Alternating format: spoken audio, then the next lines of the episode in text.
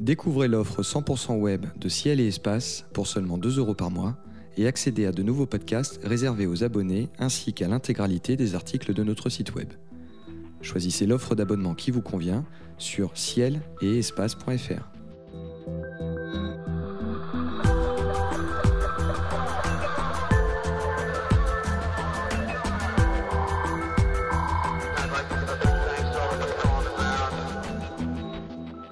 Bonjour et bienvenue sur les podcasts de Ciel et Espace. Vénus, jumelle infernale de la Terre, demeure un mystère à bien des égards. Avec son épaisse couche de nuages qui masque en permanence sa surface, sa lente rotation rétrograde de 243 jours terrestres, sa température de 460 degrés au sol, difficile de croire, comme le soupçonnent les scientifiques, qu'elle a peut-être un jour ressemblé à la Terre. Qu'est-ce qui aurait fait dérailler le climat de Vénus ? Pour répondre à cette question, une équipe internationale propose d'envoyer une nouvelle sonde vers notre voisine.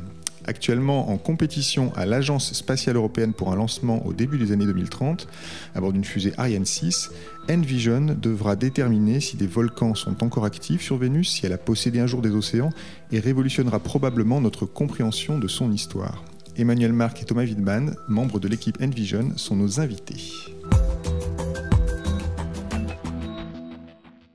Messieurs, bonjour. Bonjour. Bonjour. Alors Emmanuel Marcq, vous êtes maître de conférence à l'université de Versailles-Saint-Quentin et vous menez vos recherches au LATMOS, le laboratoire Atmosphère, Milieu, Observation Spatiale. Vous êtes spécialiste des atmosphères des planètes telluriques et en particulier de celle de Vénus. Thomas Widemann, vous êtes astronome au laboratoire d'études spatiales et d'instrumentation en astrophysique de l'Observatoire de Paris, c'est le LESIA. Vous êtes vous aussi spécialiste de Vénus et vous étudiez depuis longtemps, depuis le sol ou depuis l'espace, cette planète, et nous parlerons sans doute des missions qui ont précédé EnVision. La première question que j'aimerais vous poser concerne cette affirmation que j'ai lue dans le dossier de présentation d'EnVision à l'ESA, selon laquelle Vénus, dans son enfance, était probablement similaire à la Terre primitive. Alors leur masse et leur taille sont presque égales, entendu, mais Vénus, elle est tellement différente aujourd'hui de la Terre qu'on a du mal à croire qu'elles aient pu se ressembler. Quels sont les indices ? Qu'est-ce qui vous fait dire ça ? Alors, on a effectivement plusieurs indices qui vont en ce sens. L'indice principal, c'est une observation qui date de la fin des années 80 sur la composition exacte de la vapeur d'eau qui reste dans l'atmosphère de Vénus. Il faut voir que Vénus est actuellement une planète très très sèche. Si on prend toute la vapeur d'eau et qu'on pouvait la condenser à la surface, il fait beaucoup trop chaud pour ça, mais si on pouvait la condenser, on aurait quelques centimètres seulement d'eau à la surface de Vénus à comparer avec les quelques kilomètres de profondeur de nos océans. Donc Vénus actuellement est très très sèche, mais il reste quand même un tout petit peu de vapeur d'eau. Et quand on l'analyse précisément, on voit que cette vapeur d'eau est enrichie en eau lourde d'un facteur 100 par rapport à ce qu'on trouve sur Terre. Et ça, c'est très mystérieux parce que normalement, les blocs initiaux à partir desquels les planètes sont construites doivent être à peu près similaires entre Vénus et la Terre. Et ce qui peut expliquer un tel déséquilibre, c'est le fait simplement que l'eau plus lourde a plus de mal à s'échapper d'une planète que de l'eau légère. Et donc ça conduit à penser, en remontant à rebours, on va dire, dans l'histoire, que Vénus a commencé dans un état beaucoup plus humide que celui où on la connaît actuellement. Et donc, c'est un premier indice de ressemblance avec la Terre. Le deuxième indice, il est plus théorique, c'est qu'on voit très bien comment les choses ont pu dérailler pour Vénus, par un simple effet de proximité au Soleil. Quand on est plus proche du Soleil, la température a tendance à être plus élevée, ça met davantage de vapeur d'eau dans l'atmosphère. La vapeur d'eau, c'est un gaz à effet de serre très puissant, donc on peut avoir un mécanisme d'emballement qui fait que toute l'eau se retrouve dans l'atmosphère, et à ce moment-là, la vapeur d'eau se retrouve soumise à l'échappement progressif dans l'atmosphère, ce qui conduit à un état final extrêmement sec comme celui qu'on connaît. Donc on a un scénario possible, et on a des indices, quelques indices à l'heure actuelle qui vont dans le même sens. Donc ça conduit à penser qu'on est parti d'un état initial qui ressemblait beaucoup. Alors on parle souvent de jumelles de la Terre parce que sa masse, sa taille sont à peu près comparables à celles de la planète bleue. Alors en revanche, pour toutes les autres caractéristiques, j'ai envie de dire, Vénus est très éloignée de la Terre. Est-ce que vous pourriez nous faire un portrait, peut-être Thomas Widemann, de Vénus aujourd'hui, telle qu'on la connaît ? Vénus est une planète effectivement à la fois proche et de manière consternante très différente de nous, et tant qu'on n'a pas bien compris comment est-ce que deux planètes nées au même endroit dans le système solaire, quasiment à une UA de leur soleil, avec les mêmes matériaux du nuage proto-planétaire primitif, ont pu diverger à un tel degré. Donc c'est vrai que c'est plutôt sur les ressemblances qu'on cherche à insister pour, disons, motiver la communauté internationale d'explorer cette planète, parce que tant qu'on n'a pas bien compris la divergence, la cause de cette divergence profonde et l'assèchement de la planète que décrivait mon collègue Emmanuel il y a quelques minutes, on ne saura pas dire finalement qu'est-ce qui fait qu'une exoplanète à sa distance de 1 UA devient Vénus ou la Terre. On n'a pas bien compris cette divergence, quelle est sa cause, est-ce qu'elle est d'origine géologique, est-ce qu'elle est d'origine climatique, probablement pas uniquement. Et cette étude est donc nécessaire maintenant, et on manque terriblement de données. C'est-à-dire qu'on est... Les modèles d'évolution de ces deux planètes sont under constrained, comme on dit en anglais, c'est-à-dire qu'on manque de données, on ne sait pas s'il y a eu des continents, s'il y a de la tectonique des plaques, ou s'il y en a eu dans le passé. On voudrait avoir cette vision en profondeur et dans le temps long, disons, de l'évolution de cette planète. Mais justement, donc Vénus aujourd'hui, donc elle a quand même été explorée par des sondes, étudiées depuis l'orbite. On s'est même posé sur Vénus. Hein. Souvent, les gens l'oublient parce qu'on parle beaucoup des rovers martiens aujourd'hui, mais il y a quand même eu des sondes soviétiques qui se sont posées. On a des photos du sol de Vénus. Ce qu'on voit, c'est évidemment très différent de la Terre ou même de Mars. C'est quoi les conditions de surface de Vénus aujourd'hui ? Elles ne sont pas très agréables, il faut le dire, c'est un euphémisme. Il fait 468 degrés Celsius, c'est-à-dire plus de 700 Kelvin jour et nuit, donc il n'y a pas de différence. Et paradoxalement, cette chaleur intense près de la surface nous aide scientifiquement. Vous savez que Vénus est couverte de nuages, elle est donc opaque, et on ne connaît d'ailleurs, disons, de très loin la nature de la surface que depuis les grands radars... Depuis la Terre, avec l'éco-radar, on avait déjà une première cartographie dans les années 50-60, mais c'est surtout depuis la mission Magellan, une mission de la NASA, qui a été lancée en 90, qui a cessé de fonctionner, 89, 90, qui a cessé de fonctionner en 94. Et depuis, on n'a pas de données de couverture globale de la planète. C'est donc une technologie des années 1980, disons, une technologie radar assez ancienne, qu'on voudrait renouveler avec un radar de très très haute technologie du type des radars des missions Sentinel du programme Copernicus de l'ESA, qui permettent de voir des tremblements de terre ou des écoulements d'observation de la Terre. De la Terre, voilà, mais on voudrait avoir cette même finesse d'observation des structures géologiques sédimentaires, de l'empilement des couches de lave, etc. Donc on a très très peu d'informations. Voilà. Pour résumer ce que dit mon collègue, effectivement, notre connaissance actuelle de la surface de Vénus est à peu près au niveau de celle qu'on avait de la planète Mars au début des années 70. Donc on a 50 ans de retard, on va dire, dans l'exploration de Vénus par rapport à celle de Mars, pour donner un chiffre un peu choc. Et qu'est-ce qui explique ça ? C'est un effet de communication, d'attraction vers Mars qui fascine depuis toujours, ou alors c'est parce que Vénus est quand même difficile. On a parlé des sondes russes Vénéra, mais quand on parle de 460 degrés, et je crois que la pression atmosphérique est phénoménale aussi. C'est les sondes qui n'ont pas vécu longtemps. Il n'y a pas eu de rover, par exemple, sur Vénus.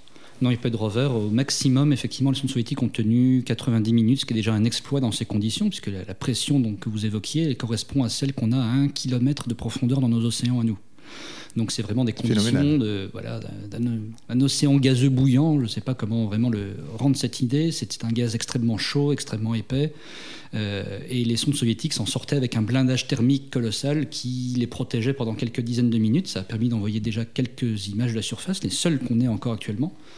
Et ce qui est un exploit technologique, on n'est pas encore au stade où on saurait faire un rover vénusien à l'heure actuelle. Voilà, donc pour revenir à ce que vous disiez, les deux causes en fait sont liées. Dire, Vénus est effectivement un milieu extrêmement difficile d'accès pour la surface. C'est moins vrai dans l'atmosphère, on a peut-être le temps d'en parler, mais en tout cas à la surface c'est le cas.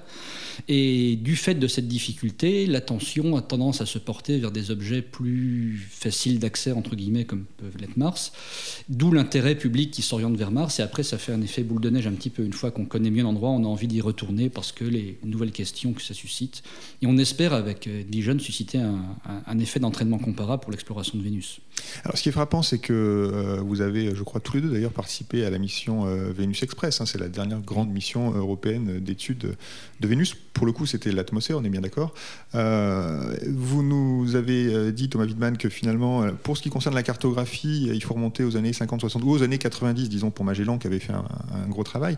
Mais les années 90, et c'est le début des années 90, vous l'avez précisé, ça fait déjà donc bientôt 30 ans. Qu'est-ce qu'on a appris ? Quelles sont les questions qui se sont posées, justement, au moment où on a découvert Vénus avec Magellan ? Vénus Express, je crois, a fait évidemment d'autres découvertes. Et du coup, quelles sont les questions actuelles auxquelles vous souhaitez répondre avec EnVision ? Ce que Magellan nous a montré, ce qui a été vraiment une découverte, c'est que la surface de Vénus, certes inerte et couverte de certains volcans, ça, comme on en a déjà parlé, est extraordinairement jeune. On pensait voir une surface criblée de cratères anciens comme peuvent l'être l'hémisphère sud de Mars ou la Lune dans ces continents, et on a compté au total que 934 cratères d'impact de taille relativement moyenne, indiquant une surface de la totalité de la planète inférieure à 1 milliard d'années, peut-être même inférieure à 600 millions d'années. Alors que les continents les plus anciens sur Terre, par exemple, sont de 3,5 milliards, on a des roches jusqu'à 4 milliards d'années presque. Donc il y a une anomalie entre l'inactivité apparente géologique de Vénus, puisqu'on n'a pas vu ni de tectonique des plaques, ni, semble-t-il, de volcanisme actif, mais c'est un sujet qui est en débat, et d'ailleurs c'est l'un des enjeux de la mission EnVision, c'est d'examiner disons, des signaux possibles d'une activité volcanique actuelle, qui serait en accord avec la dimension de la planète. Autant Mars est petite et a perdu une grande partie de sa chaleur interne depuis le début du système solaire, autant Vénus a certainement un noyau aussi chaud et aussi dense que le noyau terrestre qui a besoin de relâcher sa chaleur vers l'espace.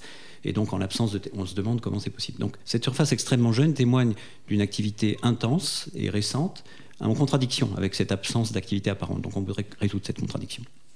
Et je crois aussi qu'un des résultats de Magellan, c'est d'avoir non seulement découvert cette surface jeune, mais en même temps des cratères, vous en parlez, qui sont apparemment distribués de façon à peu près uniforme. Et ça pose un problème, je crois, non ? Enfin, en tout cas, c'est une question intéressante à résoudre. Alors, c'est surtout, je dirais, le volcanisme Enfin, les cratères sont uniformes, ça c'est certain. Donc, il n'y a pas de resurfaçage, disons, régional plus que global, même si on travaille sur des modèles méso-échelle, disons, de la surface totale. En revanche, on est à la recherche, comme sur la Terre, de signaux, disons, de tectonique qui pourraient résulter d'une surface divisée en plaques. Donc, des zones de rift, des zones de compression, des zones de dilatation, des zones comme la ceinture de feu du Pacifique, où les volcans seraient plus alignés qu'en d'autres régions. On n'a pas vraiment trouvé ça, et c'est ça l'anomalie aussi, c'est qu'il ne semble pas y avoir de convection du manteau qui témoignerait de ces structures de rift ou de dorsales, disons, comme sur Terre, ce qui rend encore plus confuse et, disons, troublante cette apparente inactivité de la planète au plan géologique. Oui, et pour rebondir là-dessus, effectivement, l'observation à la fois d'une surface uniformément jeune et d'absence d'activité visible à l'heure actuelle conduit certains à penser que Vénus pouvait évacuer sa chaleur de façon, on va dire, plus catastrophique que la Terre, c'est-à-dire alterner des longues périodes d'inactivité pendant lesquelles la surface se vieillit un petit peu et se couvre un peu de cratères, suivi d'épisodes de resurfaçage globaux où la totalité de la croûte est renouvelée. Donc, imaginez des éruptions un peu partout qui recouvrent complètement l'ancienne surface et qui remettent un peu les compteurs à zéro et permettent à Vénus de soulager une partie de sa chaleur interne avant le prochain épisode. Et donc, dans cette théorie-là, à ce moment-là, si la surface a à peu près entre 500 millions et 1 milliard d'années, donc le resurfaçage le plus récent daterait à peu près de cette époque-là. On ne sait pas si on aura un dans le futur, probablement lointain, ou si on a eu d'autres par le passé avant celui-ci. Ça, c'est encore... Donc un lifting périodique de Vénus opérerait au cours du temps. C'est intéressant. Et je crois que, alors, en ce qui concerne les résultats de Vénus Express, parce que je crois que Vénus Express, sur ce point particulier de la recherche éventuelle de volcans, elle a aussi apporté des informations ou des indices, puisqu'elle a étudié l'atmosphère et les volcans produisent des gaz. Est-ce que vous pouvez nous en dire un peu plus sur ce que Vénus Express nous a appris ? Alors oui, Vénus Express a vu notamment trois indices majeurs qui plaident en faveur d'un volcanisme encore présent à l'heure actuelle sur Vénus, donc d'amplitude limitée, sinon on l'aurait déjà observé de façon plus notable. Le premier indice chronologiquement qui a été observé, c'était de la rugosité de la surface qui semble plus jeune près de certaines montagnes qu'on a identifiées comme volcans. Donc ça sous-entend qu'il y a des roches récentes, non altérées, qui sont près de ces volcans, et donc l'âge des roches qui a été déduit de ces mesures remonte à quelques millions d'années, ce qui est géologiquement très récent. Donc ça, c'est déjà un premier indice. Le deuxième indice, c'est des points chauds, des anomalies de points chauds. L'atmosphère de Vénus, elle est extrêmement opaque, mais dans certaines longueurs d'onde, dans l'infrarouge très proche, on peut percer à travers les nuages et l'atmosphère, et dans ce cas-là, on a des cartes de la température de la surface. Et en repassant au-dessus des mêmes endroits, il y a quelques points qui coïncident justement avec des points géologiquement intéressants où des anomalies chaudes ont été observées pendant quelques jours, et quand Vénus Express est revenue au-dessus des mêmes points quelques semaines plus tard ou quelques mois plus tard, ces points étaient redevenus à température normale. Donc là, ça sous-entend aussi, tiens, il y a peut-être quelque chose qui s'est passé là. Et le troisième indice, donc plus atmosphérique, ce sont des variations d'un gaz volcanique connu sur Terre aussi, le dioxyde de soufre, qu'on a pu mesurer au-dessus des nuages. Donc là, on est effectivement assez loin de la surface, mais ce gaz connaît des variations sur des échelles de temps très, très multiples. Ça peut varier d'un jour à l'autre, ça peut varier d'un mois à l'autre, d'une année à l'autre. Et la cause de ces variations est mal comprise. Et une des causes possibles, c'est pas la seule, donc c'est aussi un indice indirect, ce serait effectivement le fait que les volcans puissent perturber l'atmosphère en dessous et provoquer donc des panaches de gaz chaud qui remonteraient jusqu'au niveau des nuages, où ça ferait une bulle riche en gaz volcanique qui arriverait. Donc ce serait l'émission indirecte, mais ce serait possible aussi. Donc voilà, on est un peu comme dans une scène de crime où on a un faisceau d'indices, mais pas encore de culpabilité vraiment, vraiment déterminée. Disons que... Voilà. Alors, ce que les modélisateurs nous disent à propos de l'intérieur de la planète, pour expliquer ces phénomènes de resurfaçage périodique, voire catastrophique, que vient de décrire Emmanuel, il faut donc des modèles d'intérieur de planétaire. Donc, exactement comme il y a des modèles climatiques, il y a des spécialistes de la planète solide qui travaillent sur ces modèles avec un profil de température type en fonction de la profondeur, la viscosité, la compressibilité des roches, etc. Et pour ça, on manque de données. Par exemple, si ce manteau est rigide, il est évident qu'il ne va pas se comporter de la même façon pour transmettre la chaleur que s'il est plus fluide. Et pour cela, la mission EnVision se propose d'apporter des solutions, en particulier sur la reconstruction du champ de gravité de Vénus extrêmement précise en relation avec l'altimétrie. Si vous avez un continent, ou plutôt une structure assez en altitude, mais qu'il n'y a pas de ce qu'on appelle la compensation isostatique par-dessous. C'est-à-dire que, comme sur Terre, on sait que les continents sont plus profonds afin de flotter sur le magma du manteau. Si ce n'est pas le cas sur Vénus, et s'il n'y a pas d'anomalie de gravité au-dessus des régions les plus élevées de l'altimétrie, ça veut dire que le manteau est réellement extrêmement rigide. Voilà. Mais peut-être pas partout. Peut-être qu'il y a évidemment des différences régionales. Donc on manque de ces données, donc les modèles sont sous contraint, et on attend la mission EnVision pour mesurer à la fois l'altimétrie et ces phénomènes d'anomalie du champ de gravité, parce que le satellite sera en orbite polaire basse, et un petit peu comme l'équivalent des satellites qui ont cette même fonction autour de la Lune ou de la Terre, pouvoir reconstituer simultanément ces deux ensembles de données qui nous manquent pour reconstruire l'intérieur planétaire. Alors oui, j'ai noté d'ailleurs 259 km, je crois que c'est l'altitude de la sonde au-dessus de Vénus. C'est plus bas que l'ISS, c'est quand même extrêmement, extrêmement proche finalement. On n'envoie pas d'astronautes, je précise. Et vous n'envoyez pas d'astronautes, et je crois que c'est une bonne chose compte tenu de ce que vous venez de nous raconter sur Vénus. Justement, venons-en à la mission elle-même, au profil de la mission et aux instruments qu'elle doit embarquer. Donc, si j'ai bien compris, on a vraiment donc une question quand même essentielle qui est cette histoire de volcanisme, de resurfaçage. Et là, finalement, on manque de données spatiales, parce que Magellan, je crois que c'était à peu près 100 mètres de résolution, c'est ça ? Au mieux. Au mieux. Et là, vous allez faire beaucoup mieux, je crois, avec on va être à 10 mètres à peu près sur la totalité de la surface, mais avec cette capacité de faire, dans certaines régions d'intérêt, un profilage vraiment des surfaces à pratiquement au mètre de résolution spatiale, ce qui va nous permettre de bien comprendre les unités sédimentaires. On a l'expérience sur Mars. À chaque fois qu'on a changé d'ordre de grandeur, d'échelle, toute une science nouvelle est apparue. Dans les années... Là, avec Magellan, on est à peu près à l'époque des missions Vikings ou Mariner, presque, avec un point tous les 100 mètres pour la surface. Donc on voit à peu près ce qui est haut, ce qui est bas, ce qui ressemble à un continent, ce qui ressemble à un océan de basalte, mais pas beaucoup plus que ça. Avec la précision de quelques 10 mètres, on arrive à voir les ensembles sédimentaires, savoir si c'est d'un empilement de coulées de lave, s'il y a des roches plus granitiques, plus basaltiques. On a également des expériences infrarouges depuis l'orbite qui vont permettre de voir la surface chauffée à travers les fenêtres qui permettent de transmettre cette radiation infrarouge pour avoir aussi un diagnostic sur la nature des roches. On en reparlera peut-être.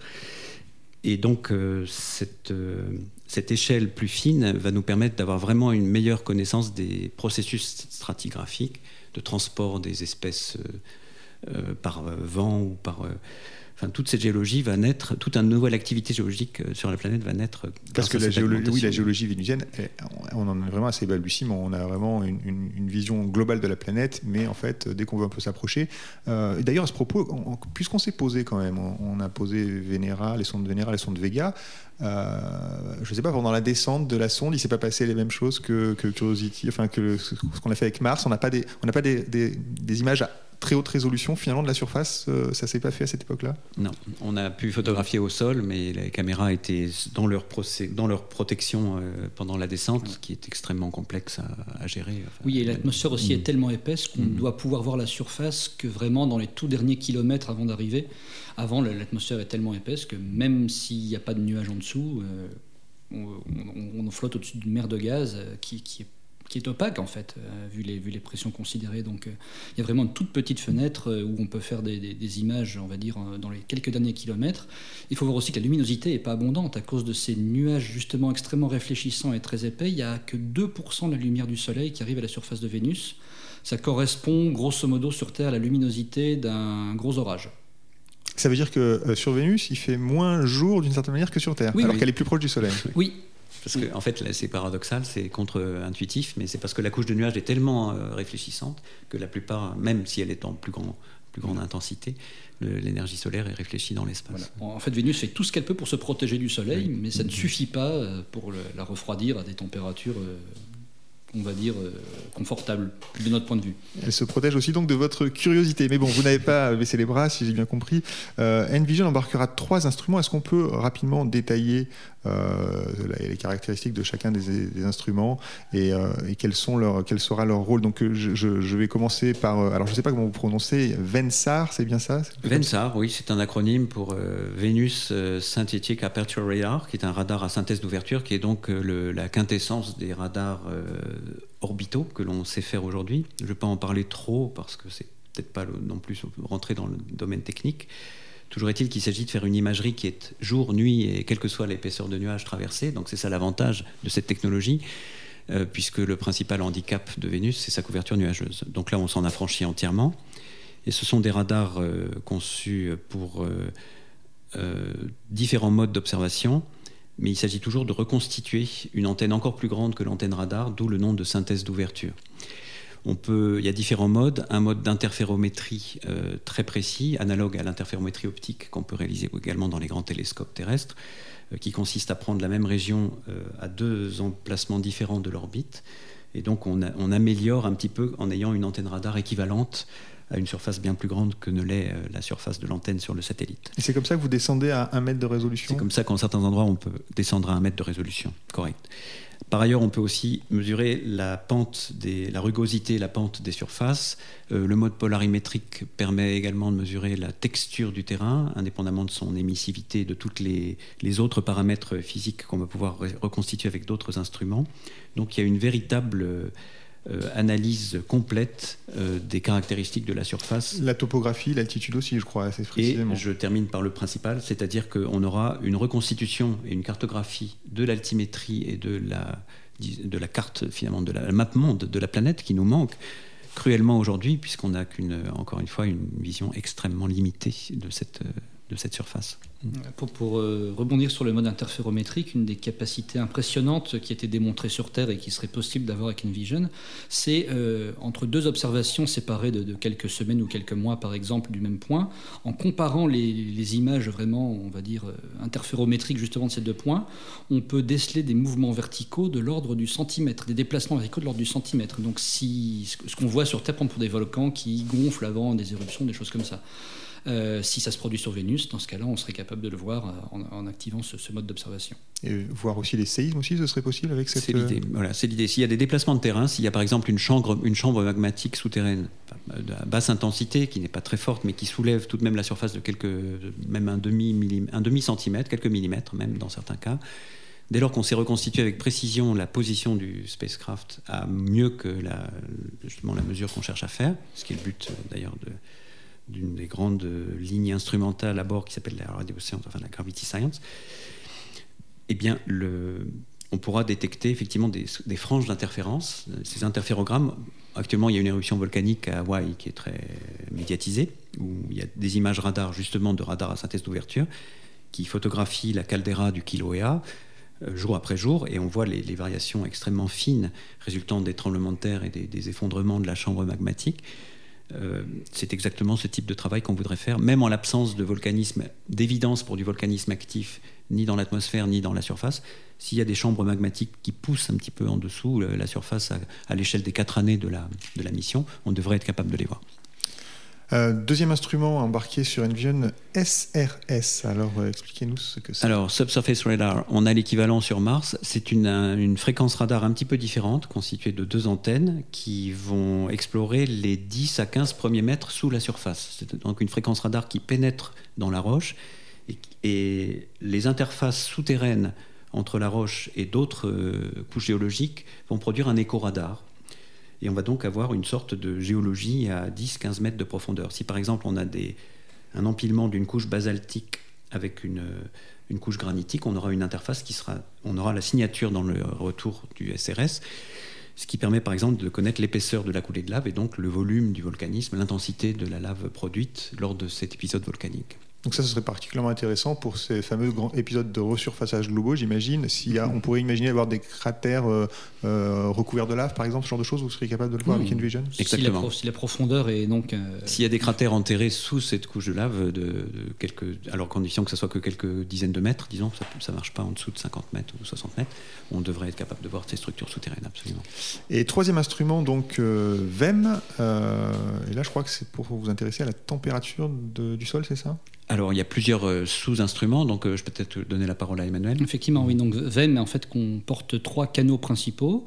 Le premier canal, donc, est VEM, Venus Emissivity Mapper, hein, c'est le nom de l'instrument. Donc, VEM, c'est un spectromètre infrarouge, en fait. Donc, ça analyse l'émission thermique qui provient de la surface.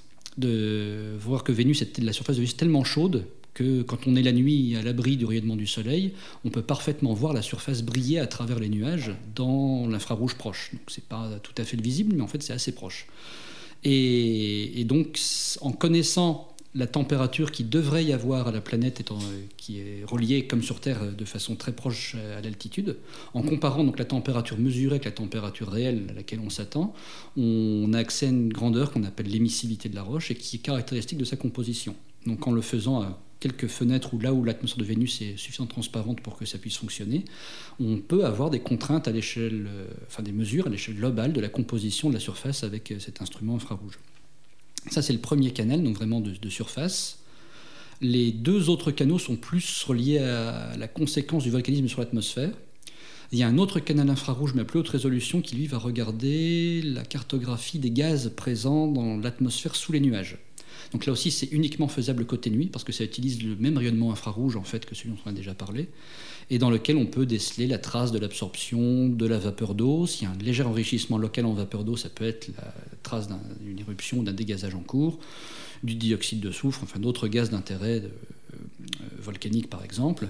Et enfin, le 3e canal, donc, lui, est un canal ultraviolet qui va regarder côté jour, cette fois-ci, avec la lumière émise par le soleil, réfléchie par les nuages de Vénus, si on a des variations donc, du dioxyde de soufre, qui est un gaz qu'on a vu varier avec Vénus Express, sur des échelles de temps longues. Hein, quand on compare les données Vénus Express avec les données des années 80 qui remontent aux sondes soviétiques et américaines, et si on pouvait avoir donc avec EnVision des mesures près des années 2030, on aurait en fait des mesures sur pratiquement un siècle de variation du dioxyde de soufre au-dessus des nuages de Vénus, qui permettrait donc de voir s'il y a des époques plus agitées que d'autres et de reconstituer un peu le temps long, ce qui est précieux dans l'étude des sciences planétaires.